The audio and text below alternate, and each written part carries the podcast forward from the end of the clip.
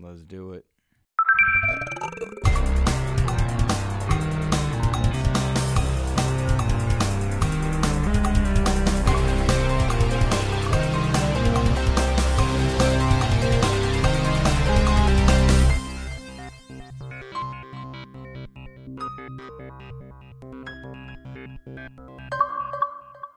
Welcome, one, welcome all to episode 4 of the Xbox Expansion Pass, recorded on October 27th, 2019. I am your host, Luke Lore, the Insipid Ghost, and in this episode, we'll be discussing the Ubisoft delays, Modern Warfare impressions, and we'll continue our discussion on in game economies and see just how you fund a games as a service versus maybe how you choose not to fund a games as a service.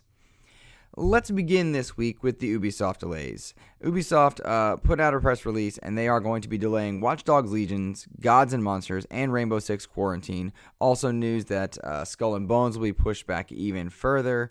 And this surprised many people, I think, off the bat because Ubisoft has been done a very good job uh, at having kind of a steady release slate. And now in this generation, we've seen Ubisoft play the role of hero we none of us can pronounce their name properly, but we've seen them uh, do a lot of things right. Ghost Recon Wildlands was extremely well received. Division One ended up being uh, one of the most profitable games for them, and Division Two critically was very well met. We saw the Far Cry franchise continue its uh, respected ascendance since Far Cry Three. I think you could argue that uh, the fifth Far Cry had some issues that uh, could easily have been fixed and they should have learned from in, in previous iterations. Um, but overall, we've seen Ubisoft fend off Vivendi and really do right by a lot of gamers. They're always the first ones to uh, be out the gate supporting new consoles, regardless of platform. Uh, we've seen them, you know, support something as early on as the Wii U. They're always there on Microsoft platforms. They'll be there on Stadia. And so I think uh, in years recent, we've gained a lot of respect for Ubi. Uh, and yet, I was let down heavily by Ghost Recon Breakpoint. It, it absolutely disappointed me to no end. And uh, suppo- supposedly, the Division 2, while critically well received and, and by the core Division players was well received, uh, disappointed in their sales.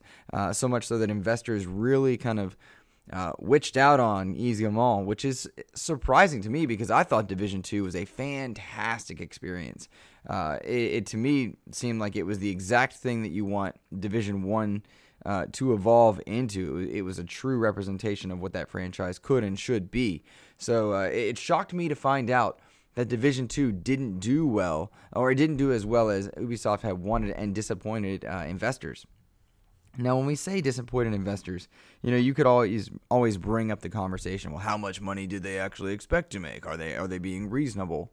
And I think that's a fair question. I think as gamers, we are often pitted against investors and pitted against kind of like that nebulous being that funds a lot of the AAA games we see, and we we are able to easily identify where it is that AAA games fail, you know, in that nebulous region. Well, if they'd only done this, well, if they'd launched it in early access, well, if they'd delayed the game. And that's just not how fiscal years work when it comes to somebody, you know, paying the bills to create the product. That said, uh, for a publisher of Ubisoft's pedigree, it, it's no doubt that, that some of their games have disappointed of recent. Uh, particularly, I'm thinking of, of Ghost Recon Breakpoint because it was a mess and it broke my heart that it was a mess. And in that same investors call, I'll say uh, before we get back to the delays, uh, Guillemot pointed out that he is committed to, uh, and his company is committed to correcting a lot of the issues that have come about with Breakpoint. And if that's the case, you can bet your bottom dollar that uh, Luke Lore, the Insipid Ghost, will be back in on Ghost Recon Breakpoint, you know, sometime in the new year, if indeed those problems are corrected. You know, I don't want to see a bunch of clipping through environments. I want to just go on and have a Ghost Recon like experience. And I think that companies should be rewarded when they sustain and uh, support a game, even if it doesn't do well out the gate. So we'll see. Now, while those games were originally set to launch kind of in that first quarter 2020, they're now going to be following into the second half of the year. Uh, and that suggests to me that these are going to be bridge titles. It suggests to me that we would see uh, a version launch Xbox One and then Xbox Scarlett. Uh, we saw them do something similar to that early on in the in, in, this generation, where if you bought the PS3 version or the Xbox 360 version, and then you got an Xbox One or PS4 or whatnot, you, you could upgrade for 10 bucks or something like that. So I wonder if we'll see, you know, Gods and Monsters or Rainbow Six Quarantine or or uh, Watch Dogs Legion do something like that. I'm curious if they will try to make them bridge titles, or if the way that these companies are handling back compat, they'll just be they'll maintain as Xbox One and PS4 titles and just you know upres and work appropriately. When it comes to the architecture of these new systems, uh, it seems to me they scale very well. Uh, with kind of the x86 mentality, they're able to just scale up, and we'll see. We'll see. Maybe they will, and we'll just we'll just get better versions. Um, a lot to wonder there. And I also am considering the idea that perhaps Watch Dogs Legion, what it was trying to do with its kind of integrated technology and that every NPC is playable or, and what it was hoping for, perhaps it was just too ambitious for this current gen. Perhaps they just needed more compute power either in the cloud or uh, on the local system. Maybe that's the case. You also wonder, though, you know, how realistic is that? If you need the compute power, but they're new systems and you don't know how to code for them as well, you know, it's it's often that launch games on new new consoles don't look as good as kind of the ending game on the console prior. So uh, we'll see. Nonetheless, I am fascinated, curious and uh, anxious to see kind of how this plays out. Will Ghost Recon Breakpoint get fixed? Will it be adjusted? When we say fixed, I mean it's certainly not as broken as something like Fallout 76, which we will absolutely talk about later in this show. Um, so, broken versus just being bad or just needing improvement. Uh, a lot to wonder there. One of the, the points that uh, Yves Guillemot, the CEO of, of Ubisoft, did make, and I do want to quote him because I thought it was a relevant quote when he was talking to investors. Uh, quote, we feel it's due to the fact that people have been able to play these games for a long time and are experiencing gameplay that gameplay for a long time. We need to wait longer for something that is more differentiated. End quote. And that reminds me very much of how they kind of put Assassin's Creed on hold. They did Odyssey Origins and then they moved on. Uh, or, or, they put something on hold. Uh, we, it's been a while since we've seen the Watchdog franchise. Far Cry hopefully takes a, a much needed breather. Goodness gracious. But I kind of like this idea and this spins me into a topic that I, I often have. When you get a game that's good, or a game that is well received, well met by gamers, critics, makes you money, however you want to look at success, whatever your metric is. If there is a game that a that a developer is happy with, why not make the sequel right then and there on the same engine with the same assets that serves gamers, um, and then you've got two products that that kind of can launch in in relative kind of t- togetherness, Odyssey Origins being kind of my cited example in this particular case, Breath of the Wild and what, what we believe to be its sequel using the same kind of basic assets, uh, Ocarina and Wind Waker, another good example. But why not do that and then take time off, let the game breathe? You can do your various DLCs, you get your sale money. They they offer theoretically longer tail revenue that way, and then you don't get bad games or games we don't care about uh, Odyssey and uh, Origins, they did this very well. But but if you look at the back prior to, to all the Assassin's Creed there, I mean, you've got the forgotten ones are, are in there. Assassin's Creed Rogue is in there. Good game. Hardly anyone played it because of the generation tran- transition. Assassin's Creed Liberations, you had um, the various 2D ones. I mean, oversaturation of a franchise can be difficult, and building worlds and engines is difficult. So, in creating one, why not make its follow up almost back to back? Bring in some new ideas, some new minds, you know, a reason that it's a sequel, not DLC. I think Uncharted Lost Legacy did this well. Uh, but, but why not just do that? Where was the Halo 5 ODST version? You know, why not have that happen if the developer is indeed happy and the game is successful enough that gamers seem to want it? It's just something that goes through my mind quite often. You know, why don't we get just the next version kind of, you know, within a year after, a year and some change after, and then franchise kind of takes a break, or at least the franchise in that iteration. You know, Gears Tactics I would not count as Gears of War in the same sense. And so, you know, uh, we'll, we'll see. There's there's something to that, I think, in my own kind of version of, of this thought process, and I'm curious what you guys think. So do indeed feel free to weigh in. Oh goodness gracious, let us move on. Respawn. Respawn, the makers of Titanfall, Titanfall 2, Apex Legends, which is probably the game of the year. Probably. It often uh, exits my mind when I start to think of game of the year, and then I go back and I'm like, wait, it's ludicrous. This free to play game is absolutely my game of the year thus far at this point. Who knows? We'll see. Plenty of time left. Nonetheless, Jedi Fallen Order, November 15th.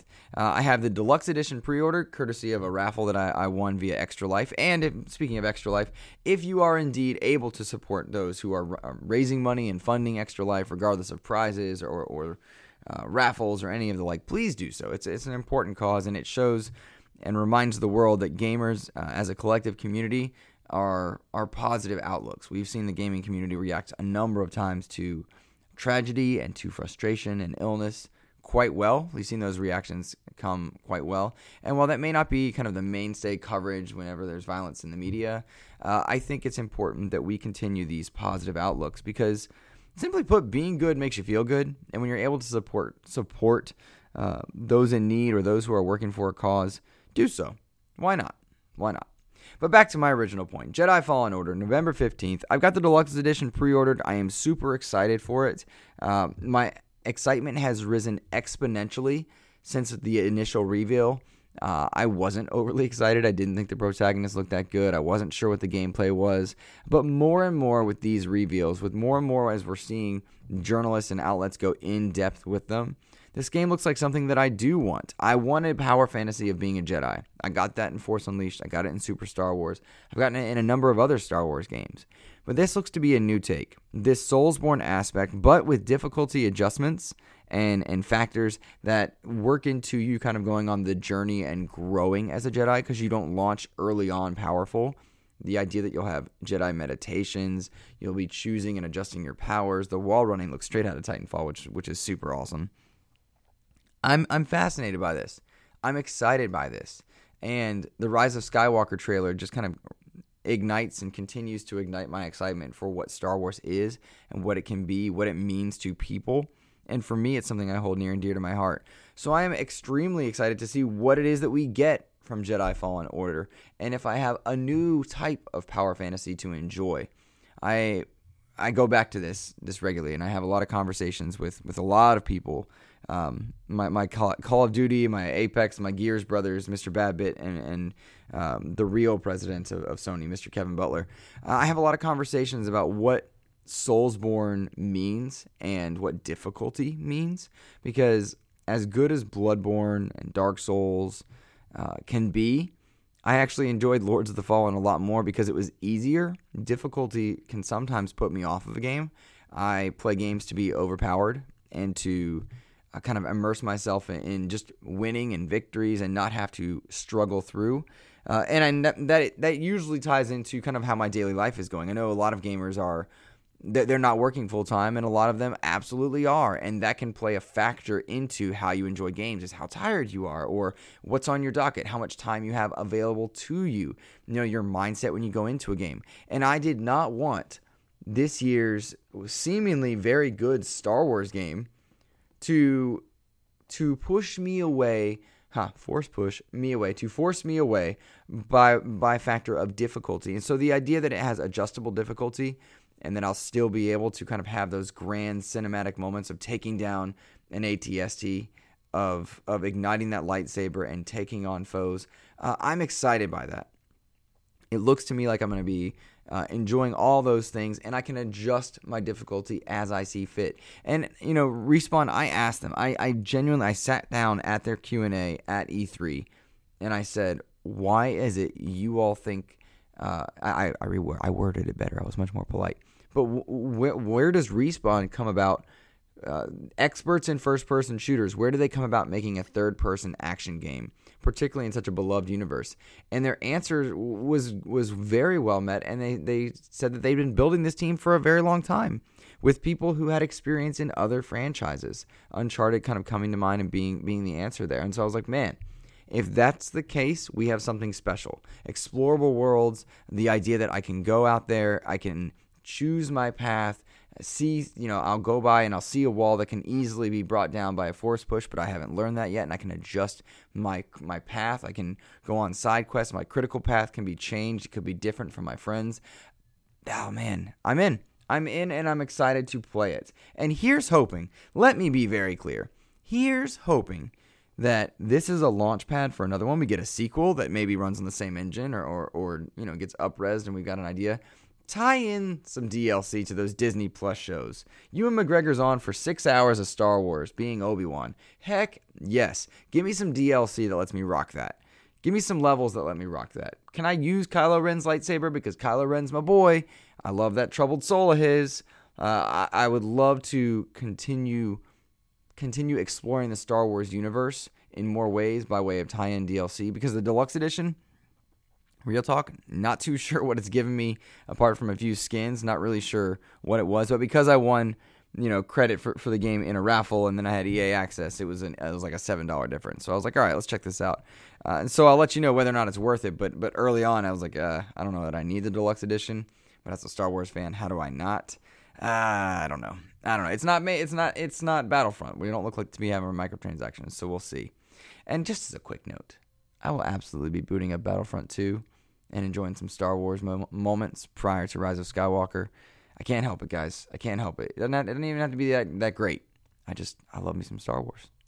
Also on my mind this week has been my continued experience and my continued uh, experimentation with Project xCloud. Now, last week I told you I'd put in a good amount of time with it and enjoyed it, and it had worked flawlessly. Uh, an update on my time spent with Project xCloud. I have had one bad experience out of about 10 hours worth of gameplay, maybe more, probably even more than that. Um, I, I bought myself a clip, I've clipped it to my controller, and one time with that clip, it, it fuzzed out. And then I did more experiments to see if maybe it was just a kind of a one off thing, and it seems to be. Overall, overall, my experience with Project xCloud has been immaculate. It has looked great. It has responded very, very well. I know Microsoft is now selling its own controller clip, but but it certainly changed the game to kind of mount my Pixel into the into the dock on my controller and just move about with it. Uh, after every experience, the user is asked to kind of provide feedback for what it is. You rate like you know the interactivity, like how quickly it responds. You rate how it looks, uh, and then just you can you can put in comments about what you're seeing, what you're not seeing. Uh, I've I've played it on my Google Mesh Wi-Fi network, which has been absolutely incredible. Uh, and then I played it on kind of a, you know, just a, a very weak area for signal just with my, my data carrier. Um, and overall, xCloud is working extremely well. And I have no reason to believe that if we're in early access right now, xCloud is something extremely, extremely special. Uh, Joel Falcon had writ- written into the show and asked, uh, in regards to xCloud, is it only Game Pass games that will be able to play? Well, Joel, for now, uh, during this trial period, there are four games available Gears 5, Halo 5, Killer Instinct, and Sea of Thieves. More are on the way, I believe, as well. I would imagine they roll that out as more users get involved. But I can tell you that in my time with Gears 5, um, everything has played fantastically. It is difficult to read some of the text, and I wonder if developers are going to have to adjust for different screen sizes uh, or at least be more aware of it as they create games. We've seen and heard conversations of accessibility to allow gamers that, that might have certain needs uh, to be able to participate in those games. I wonder if, uh, in terms of accessibility, now screen size and font text will be factored in uh, on the get go. For example, if I'm playing, you know, Halo 5, Gears 5, Halo Infinite, what have you, uh, on my Google Pixel 3, well, there's a finite uh, area of screen space, and developers know that. They can identify that early on because they know how big a Pixel 3 is. And so, if they are able to to recognize that, does the font or can they change and adjust the UI just a bit? Uh, so that I'm not, you know, they recognize I'm not playing on some 4K, you know, 55 to 75 inch screen. I wonder if that's going to be something they do because it was a little bit difficult to read and, and not difficult to navigate, but difficult to read certain things. Uh, I'm curious and we'll see. UIs are, are something that are in constant flux, uh, particularly as, as we approach new consoles. We'll hear a lot of conversations about user interfaces and what it is they're trying to do. But nonetheless, I want you to know that my continued experience with xCloud is largely positive. 99% of what I've done with it has been great. I've been ranking up and having a good old time with it. And I'm curious to see what games they continue to roll out next. I want to see platformers in there. How well does does Ori and the Blind Forest control via xCloud? Because that's a game that is near pixel perfect, and you have to be on it. It's, it's difficult and it's, it's frustrating if you don't nail your jumps uh, and timing. So how does that latency impact your experience? I would imagine we see that. I expect to see that. Um, and as this continues to, to roll out to more xCloud users, we'll see something special, particularly with Stadia on the horizon. And, you know, speaking of Stadia, I want to make a slight correction to last week's episode.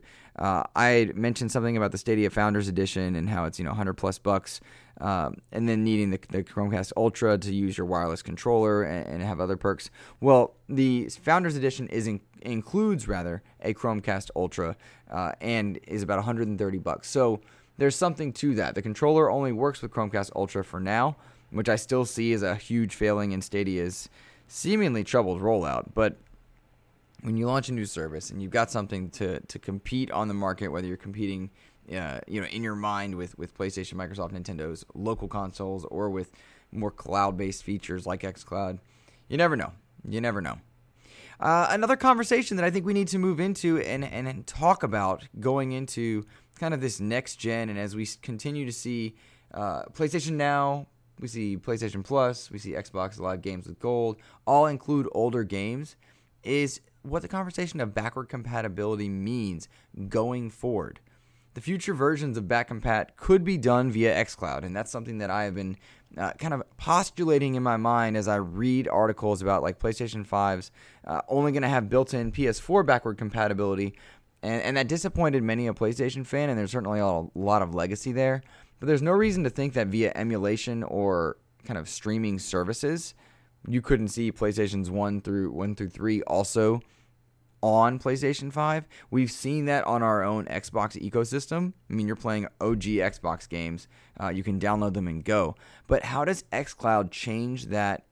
Change that entire mentality. If you've got xCloud, you just got a controller, and via xCloud, you're logging in on your Samsung Smart TV, or you're logging in on on your TLC TV, and you don't even own a box and you have access to Xbox titles. What's to say that that down the line you just log into your Xbox account, whether you have a physical Xbox Scarlett unit in your home or not, but you just log in and you have the entire breadth of the Xbox catalog available to you.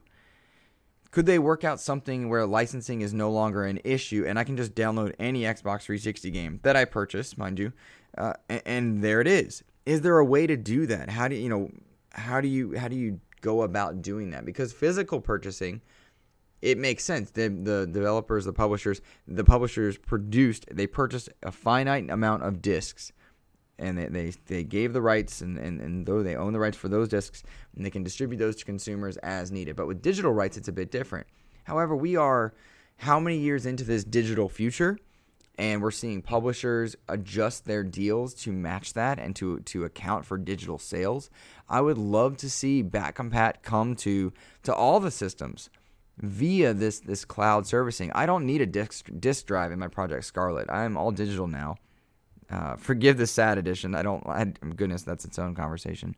But when we look at this new future, backward compatibility is a great selling point and the idea that I can go back and play some of my favorite 360 games absolutely keeps me in this Xbox ecosystem.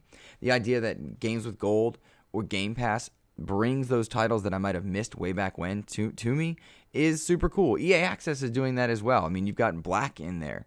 Shadows of the Damned is in there. I mean, those are games that I, I didn't pick up, wouldn't pick up, or, or weren't in my wheelhouse. But if I'm bored on a Sunday afternoon and I'm able to just jump in and try them out because they are available to me, well, now I've not missed this game that, well made 10, 15, 20 years ago, now I have exposure to it and the conversation starts again. And the conversation is hey, because of xCloud, because of Game Pass, because of games with gold, I was able to try this or that. And I love it. And that that is its own marketing ploy. That, that is its own marketing uh, ability. Ploy implies that it's some sort of like tactic to, to screw you over. I don't mean it that way. I think it's a very positive thing. So, do I want to see PlayStation do this? Yes because that will continue to push Microsoft to do this.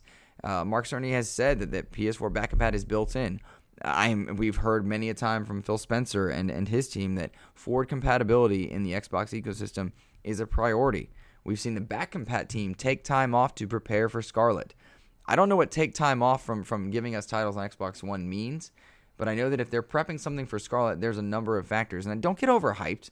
Sometimes we do that. Sometimes as gamers, we get overhyped and we, we go pie in the sky. What do we want? And then we're extremely disappointed, upset, and we get extremely vocal on the internet because it wasn't what we wanted particularly. I think it's it's important that as gamers we have a voice. We share it on podcasts. We share it on Twitter. As long as we're not attacking, being vitriolic, and we're being logical in our approach, that's important. That is important. I'm a big member of the Gears of War community. I love Gears 5. I love Gears of War as a franchise, the comics, the books, everything. Super stoked for Gears Tactics. But I watch these these content creators every video critiques what the developers at the coalition are doing. And there's a good place for that. Make no mistake.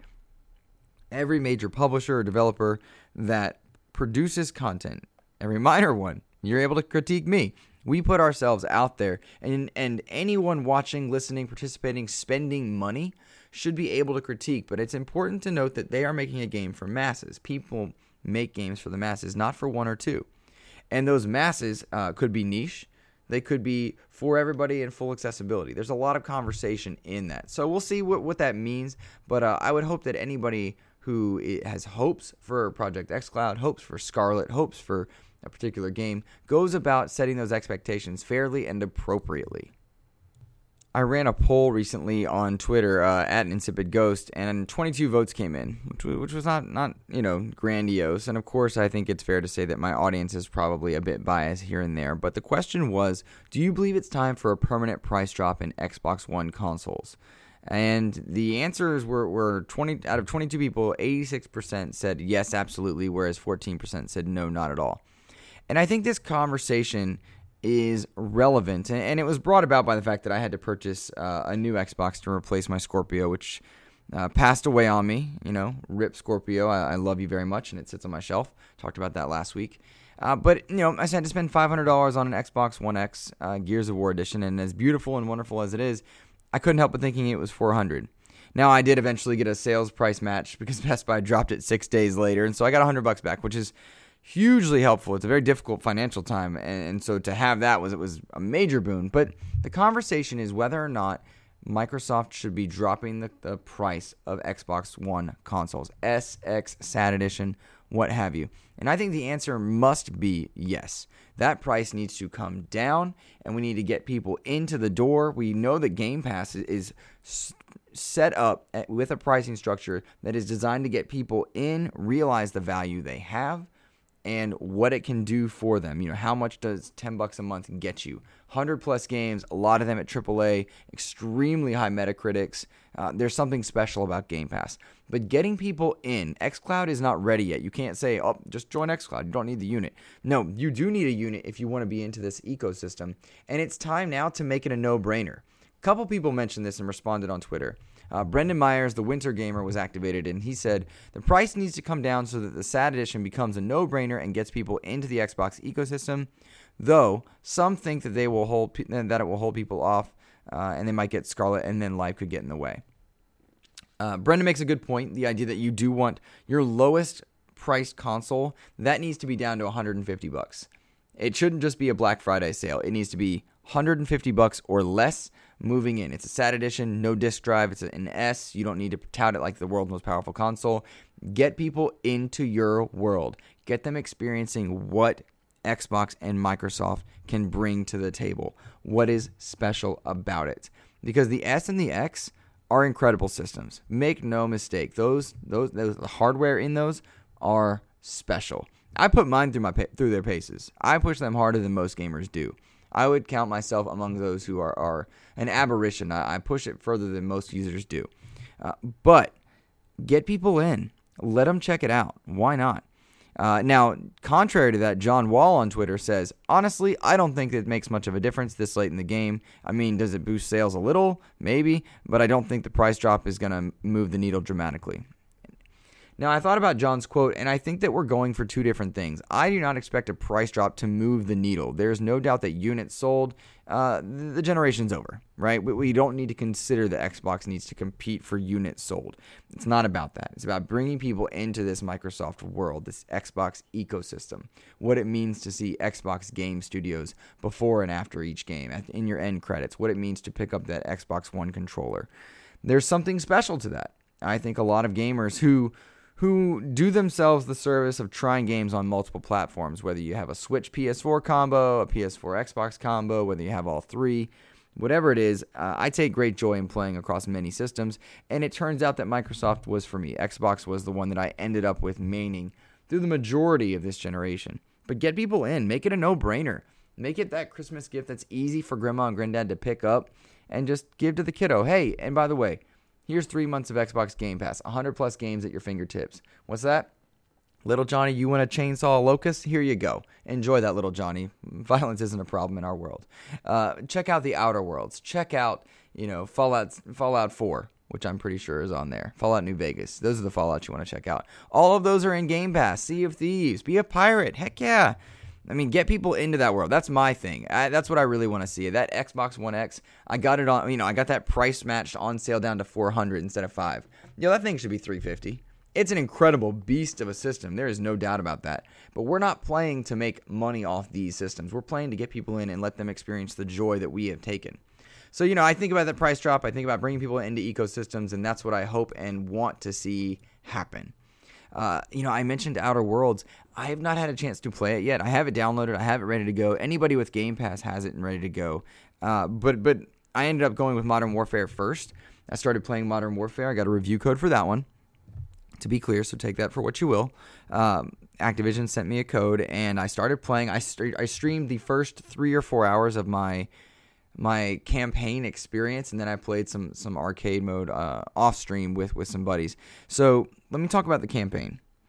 It is extremely intense. Uh, there are sections of that game that do feel like you're watching live leak footage, and that can be unsettling for certain people. If you are prone to anxiety, as I am, and I know many gamers can be, uh, it's intense, but it's very well done, and I want to say that very clearly. It I felt I felt the impact of my decisions, of what I was doing, of the, the decisions and the situations, rather, that a number of soldiers are, are, faced with. What does it mean if you're entering a building that, that houses terrorists and that's their home?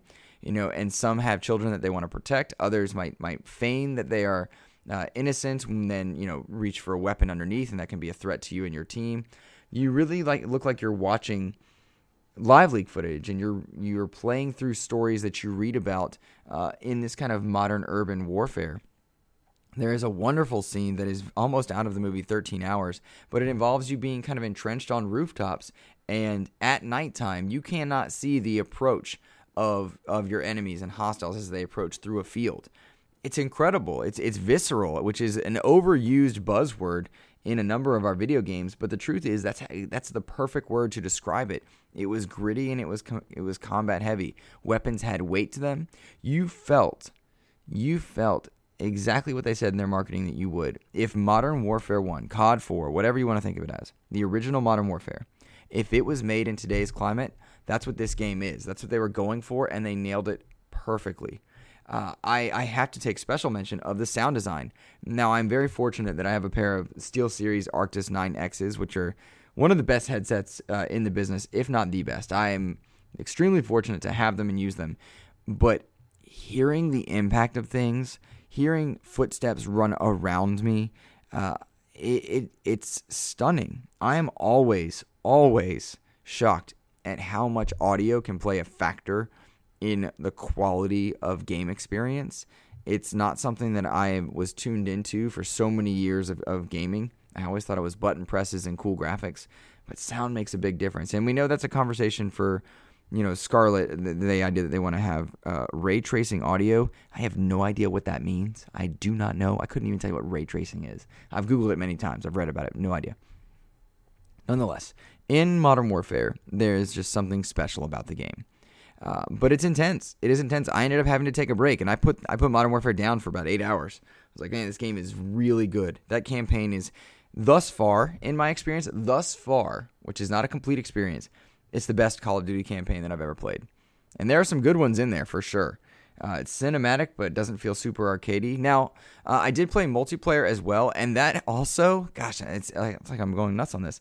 That was a near perfect combination of, of arcadey Call of Duty feel but also the modern warfare of old. Like it, it it felt good. The kill streaks were in there, you know, and playing with my buddies and, and having a good time and being silly across uh, the audio and the mics. And it was something different. It's a different feeling than, say, playing Halo 5 or Gears 5. Uh, and I wouldn't argue better or worse, but different. It feels uh, unique, but you don't necessarily get the same weight of the events that you do in the campaign. And I like that. I think that now there's within Call of Duty, there's an experience for for multiplayer, for campaign, and Spec Ops. And I've not yet played Spec Ops. I have no experience in that. One of the cool things that I must, must, must point out about playing uh, multiplayer, I was playing with Mr. Badbit of the PS Trophy Room podcast, and just my my good friend in general. I mean, he's a PlayStation dude, but we play a lot of games across uh, his different systems. And and Kevin Butler, the real, the real, the real vice president of Sony. But we were playing, and in the lobby, uh, Butler and I were on Xbox. Bit was on his PlayStation. We had people on PC, multiple people on Xboxes and PlayStation, and we were all playing together, talking together, being silly, talking smack, having a good old time. It wasn't clear who was PlayStation, who was Xbox, who was PC. There was none of that. There was no accidental, you know, assigning of teams. There was no feeling that I was being pitted against rivals from other consoles with their different plastic boxes. No, this was just a bunch of people enjoying and playing a game together. And it felt cool. It felt awesome. And uh, I experienced similar things when I was playing on Project xCloud, playing Gears on my on my xCloud device, playing against people that were on their Xbox, and then another one on their PC. Those are cool feelings. That's the future. That's what's special about about kind of going forward in gaming. That exclusives, games as, as a service, Xbox Game Studios, whatever they like to do to create that ecosystem, they're going to have to account for the fact that people are going to want to play this in multiple places. You know, Outer Worlds is this is this new franchise that Microsoft will have control over after this this private division published one. But Microsoft has gone all in and helping the marketing. Hey, it's on Game Pass. Outer Worlds is great. Its Metacritic is doing extremely well. It's in the, the high 80s last I checked. Uh, people are loving Outer Worlds. Well, it's very clear that this franchise will be uh, Microsoft exclusive or they can make it Microsoft exclusive going forward. Outer Worlds 2 looks like it's going to happen because of how much people are loving Outer Worlds. And next week, I'll absolutely have impressions for you, uh, just in my own personal experience. I just didn't get to by the time of this recording, but I'm so excited to. This looks like a game that people are loving. The idea that, that developers and publishers will need to consider that it won't be plastic box barriers that will keep people from playing your game is something neat. And Microsoft has a great track record of that. Minecraft is on other consoles. Of course, Outer Worlds is there. We've seen them them push the idea and push a bunch of their games to Switch. Ori is going to be there. I wonder what Battletoads uh, happens. We've seen Play Anywhere going to PC. There's something to that. There is something to that. And whatever it is, uh, I'm curious to see how Microsoft navigates through it going forward. I'm also curious how Mixer plays into it. Mixer has been growing uh, at a very, very steady rate since it changed its name to Mixer. Uh, the Ninja move was huge. Not necessarily that it brought in more viewers. In fact, I think a few articles came out that like a lot of people are watching Mixer. A lot of people know about Mixer now, but but it doesn't necessarily mean that Ninja's getting more. Uh, his former former colleagues, I guess you would say, fellow streamers of Twitch eh, of yore, uh, were getting more views on Twitch than he was on Mixer. But it was the idea, the attention he brought to the platform, and the attention, the ability that he has to bring to games on that platform. Now we look at, at, at another major move. Shroud has come over to Mixer. Now, if you don't know who Shroud is, he's a streamer. And he's a streamer that a lot of people watch, a lot of people like, and Mixer's, of course, promoting him now. This is the effect of what Ninja is. You you bring in one big pl- major player. Rising tides lift all boats. People now know what Mixer is. Students of mine know what Mixer is. People are like, "Oh wait, what's Mixer?" And then they learn the idea. Shroud comes over. Now, no doubt they backed up the tro- truckload of money and they said, "Hey, come on over." But you go in their streams, and these are good, capable streamers with good moderation, and people are now watching it, discovering what Mixer means. Does this mean that you see Mixer uh, embedded into more platforms going forward? Uh, do you see see share to Mixer or or links to other places because of it? I hope so. I hope that this is a side effect of of the Ninja acquisition a, a few months ago. We see more major players come on over uh, the right ones because Mixer is a great platform. And I'm not saying that as a homer. I'm just saying that my personal experience with it is that if I have a need for something, they respond quickly. Uh, the community is moderated well. Part of that due to, to it being smaller than Twitch, but Twitch has not done a lot of its public relations well in the past few years. I mean, if you've got TwitchCon going on and they're saying F Mixer as a big old crowd chant, that means that Mixer's on their radar. And so that Shroud comes over, that's a big move, and, and it could potentially do a lot of selling of Microsoft and Xbox Game Studios games by way of simply the share button. If there is a share button, please let there be a share button. Please. The double tap is, is annoying and I don't like it. So who knows? Who knows? There we go there. Guys, that uh brings me to kind of my last conversation of the day. My last conversation of the day. My final thesis has to do with pricing structures, monetization, how you go about monetizing games as a service. Fallout 76. Ooh, goodness. You know, if Blizzard can't mess up, Bethesda wants to do it for them, or vice versa. It's like who wants to make the biggest mistake? Fallout 76 has announced a $100 a year subscription service uh, for private servers where you and eight people can play Fallout 76 together with some of your own rules, and there's its own co- comedy there. Uh, but what's funny about this is Fallout 76 is this much plagued game. Much plagued. I mean, lots of conversations about things that aren't working with it. it. It's broken. It's a mess. It doesn't involve the franchise well. NPCs are not in the game, but maybe they might, they will be at some point. But who knows? And it was the butt of a lot of different jokes. Uh, you know, when Anthem came out, they were like, "Oh man, this is gonna take some pressure off, off Fallout 76." Nope. Bethesda was like, "Not today." So they're adjusting uh, they're they they have a new subscription service for hundred bucks a year, uh, or or or you can do twelve ninety nine a month. Uh, to kind of rent out private servers. Now, Xbox Game Pass is ten dollars a month, nine ninety nine a month, and in Game Pass you get Fallout New Vegas and the much revealed or much revealed uh, the the the very high praised Outer Worlds, which is a Fallout formula game. You know what? You have to wonder what we're thinking if, if, we're Bethesda. What's going through our minds? Are we losing so much money that we got to try and like just squeeze the life out of those who are trying to enjoy Fallout 76? Because I do not mock, and I hope that nobody listening to the show has joy in mocking people that enjoy a game. Right? If you like, if you like Fallout 76, rock on. More power to you. Have a good time. The idea that that anybody would try to take advantage of people who just enjoy a game that is maligned and imperfect and hasn't delivered on its promises. That's a bit frustrating to me, though, particularly when there are competing services that offer more and better values. If Game Pass has New Vegas and Outer Worlds, two Obsidian made uh, RPGs in the Fallout, you know, mantra and style, who's playing Fallout 76 on these private servers? I have to wonder. Imagine if Anthem had done this. If Anthem had said, "Hey guys, we've got We've got the things that we promised you, the things that we said we would deliver to you in this game. You can have it, but it's a hundred bucks a year more, and you've already spent X amount of dollars on the game. That's wild.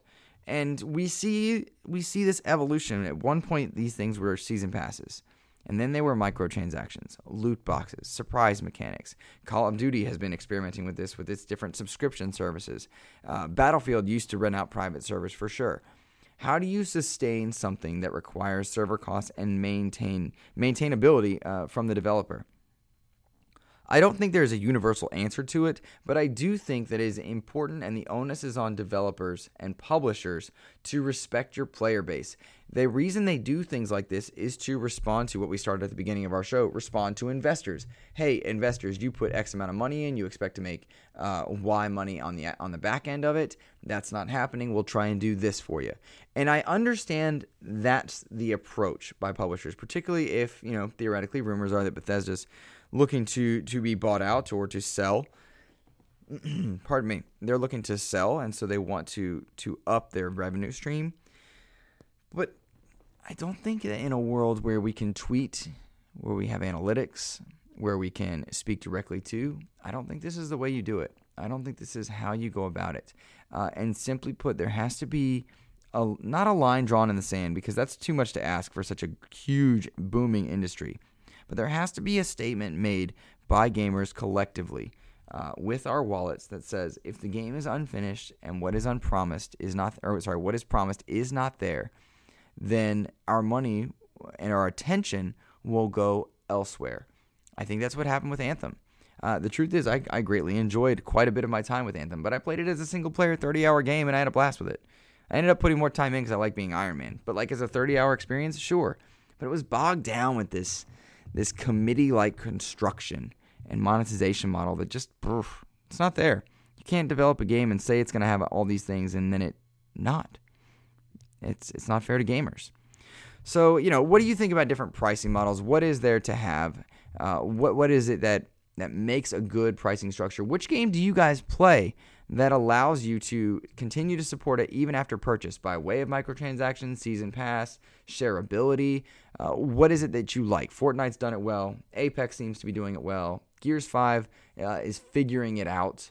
I don't know. Which ones work for you guys? That's what I'd like to know.